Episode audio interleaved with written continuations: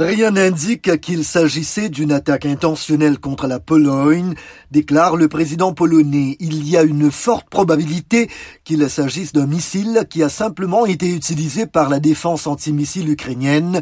C'est probablement un accident malheureux, hélas, ajoute Andrei Duda. Il n'y a pas d'indication d'une attaque délibérée, indique de son côté le chef de l'OTAN, Jens Stoltenberg. Les ambassadeurs des pays membres de l'Alliance Atlantique se sont réunis en urgence à Bruxelles aujourd'hui.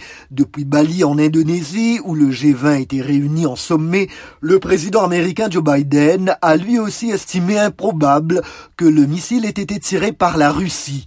Saluant la retenue de la réaction américaine, Moscou rejette toute implication dans l'incident en Pologne. Les frappes de haute précision n'ont été menées que sur le territoire de l'Ukraine, affirme le ministère russe de la Défense, selon qui les débris ont été identifiés comme un élément d'un missile guidé antiaérien des forces armées ukrainiennes.